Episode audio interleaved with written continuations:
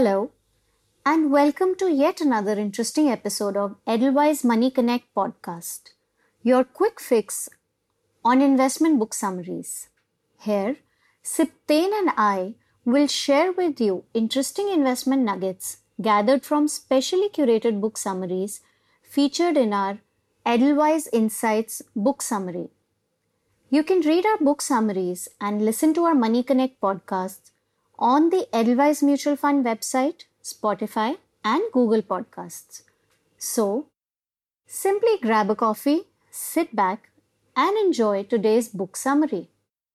From the wise words of Benjamin Graham and a peek into the millionaire's world, we now move to a closer turf. Today, we will understand the important role that our behavior plays in influencing our investment decisions and impacting our investment journey. Are you your worst enemy when it comes to investing? Are your biases getting in the way of you achieving your financial goals? James Montier answers these questions in The Little Book of Behavioral Investing with an attempt to help people overcome their behavioral barriers that impact their investment journey. You know, Neha, investing is as much a science as it is an art. Thus, optimal investment decisions can only be made if there is a balance between the right brain and the left brain. Let's start with a simple quiz. A ball and a bat together cost $1.1. Now, if the bat cost a dollar more than the ball, then can you tell me the cost of the ball? Should it be $0.1? Unfortunately, you are wrong. The correct answer is $0.05. But don't feel bad. According to Montier, most people would have arrived at the same answer. The fact that most people would have said $0.1 has got to do with how our brain thinks and makes us jump to conclusions. According to some psychologists, our brain processes information in two ways using two systems the X system and the C system. The X system is more emotionally oriented and impulsive. It is the brain's default mode of operation that comes into play automatically and effortlessly for generally quick responses. Everyone who answered the bat and ball question incorrectly was using the brain's X system. On the other hand, the C system of thinking is the more logical approach. Interestingly, the C system is also lower than the X system. So all those who answered correctly probably took a step back and made a deliberate effort to let the C system influence them. I suppose this is the reason why we often let our behavioral and emotional biases overcome investment decision making. That's right. Most of us have a high sense of esteem and inner abilities to make the right decision. This also makes us overly optimistic about the outcome of our decisions. However, such a thought process clearly falls in the X system of thinking and discourages us from thinking logically. From an investment perspective, over optimism can be a bane. Investors should ask themselves, why should I own this stock? rather than, why shouldn't I own this stock? The right investment decisions are made when investors are skeptical and use their C system of thinking to find the logic in their investment decisions. Consider this after a heavy meal, you promise yourself to never overeat again. However, your resolve is broken the next time you're hungry. What does this indicate? I think this clearly highlights our inability to predict or control our future behavior, especially in an environment of emotional stress. Correct. This is referred to as empathy gap. When it comes to investing, empathy gap can lead to massive losses. To avoid making mistakes due to empathy gaps, Montier advises the strategy of pre commitment to plan your investment when you're not agitated and the markets are stable. Another behavioral bias that can be detrimental to optimal investment decision making is overconfidence. Various studies have found out that on an average, experts tend to be more overconfident and that humans tend to confuse confidence with skill. For example, studies have shown that the doctors predict that they would be right around 90% of the time, while in reality, they were right just 15% of the times. Why do you think such a disparity exists? Well, I don't think I would ever go to a doctor who is unsure about his diagnosis. How can I be confident in his advice when he himself is not confident about it? Precisely.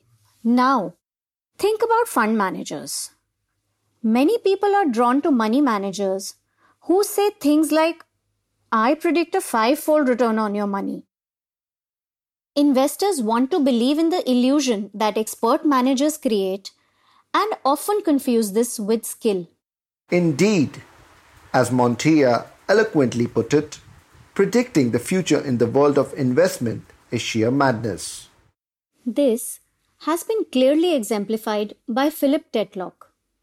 He conducted a study where he found that experts are only marginally better at forecasting than those who can make predictions based on a coin toss. Further, studies have also shown that more information does not necessarily lead to better investment decisions.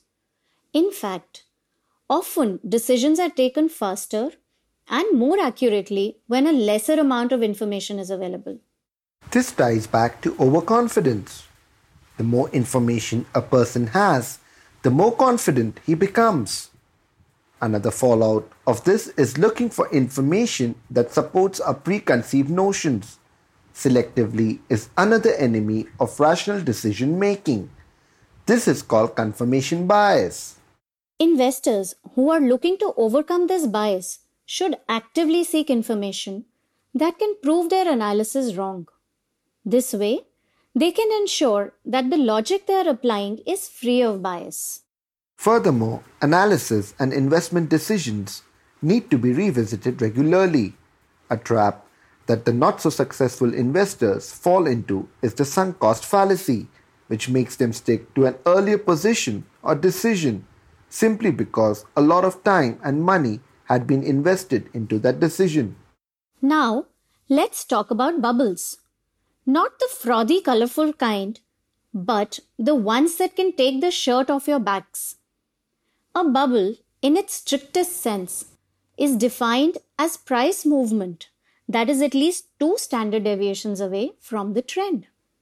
Bubbles are actually predictable surprises that explode into crisis because of our biases. Now, moving on to perhaps the most important lesson of all the need for action.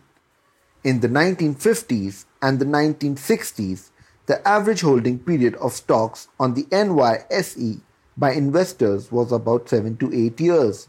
However, subsequently, the average stock holding period on the NYSE reduced to just 6 months. Being myopic and thinking only for the short term is the biggest issue plaguing the investment world today. Most people see inaction as a bad thing. When the markets are moving and prices are swinging, doing nothing can seem like a big mistake. However, investors must remember that the opposite of action bias is not inaction, but patience. Patience and discipline are the best friends of an investor. However, by doing nothing or holding on to your stocks, you might realize that you are going against the crowd or the herd. This can be difficult and can make you anxious. I think again the role of the C system comes into play. That's right. To be contrarian, you have to activate your brain's C system, which requires deliberate effort. However, a degree of caution is also required. As optimists holding a high period of self esteem, most of us tend to think of ourselves as contrarian when we are not. This comes from a lack of introspection of our actions. To summarize the key takeaways from this book, first, most investors succumb to behavioral biases because they let their X system, that is, emotional, rule over their C system. Second, a dominating X system can lead to overconfidence bias that can come in the way of optimal decision making. Third, overconfidence makes us believe that we have more skills than other and hence can make better investment decisions. However, this is seldom true. Fourth, instead of asking themselves, why shouldn't I own this stock? Investors should ask themselves, why should I own this stock? Fifth, investors should not equate more information with better investment decision making. Too much information can be a bane for investors. Instead, investors should look for the relevant information while making investment decisions. Sixth, inaction in the market can be a good thing. Stay focused on your long term goals, even if your actions are contrarian. Lastly, get your C system to think consciously to avoid the biases. At the end of the day, avoiding behavioral biases can be challenging and requires a great deal of focus and discipline. While investors should constantly endeavor to overcome these biases, they must also consider investment vehicles that can assist them in this journey. From that perspective, mutual funds can become a good choice for investors. Mutual funds are managed by professional investment managers who invest the investor's money in a disciplined and judicious manner. Investment decisions are based on certain rules and mandates that are clearly articulated in the scheme information document. This disciplined approach can help investment managers avoid behavioral biases and make optimal investment decisions. By investing in mutual funds, investors can benefit from this approach. To listen to more such interesting book summaries, don't forget to tune in to the next episode of our Money Connect podcast, where we will reveal how your environment can nudge you into making better investment decisions. Further, these podcasts are also available on the Edelweiss Mutual Fund website, Spotify, and Google Podcast for you to listen, learn, and enjoy as per your convenience.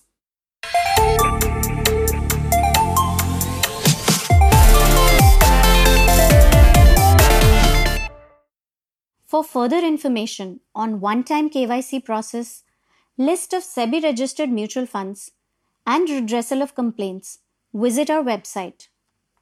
An investor education and awareness initiative of Edelweiss Mutual Fund.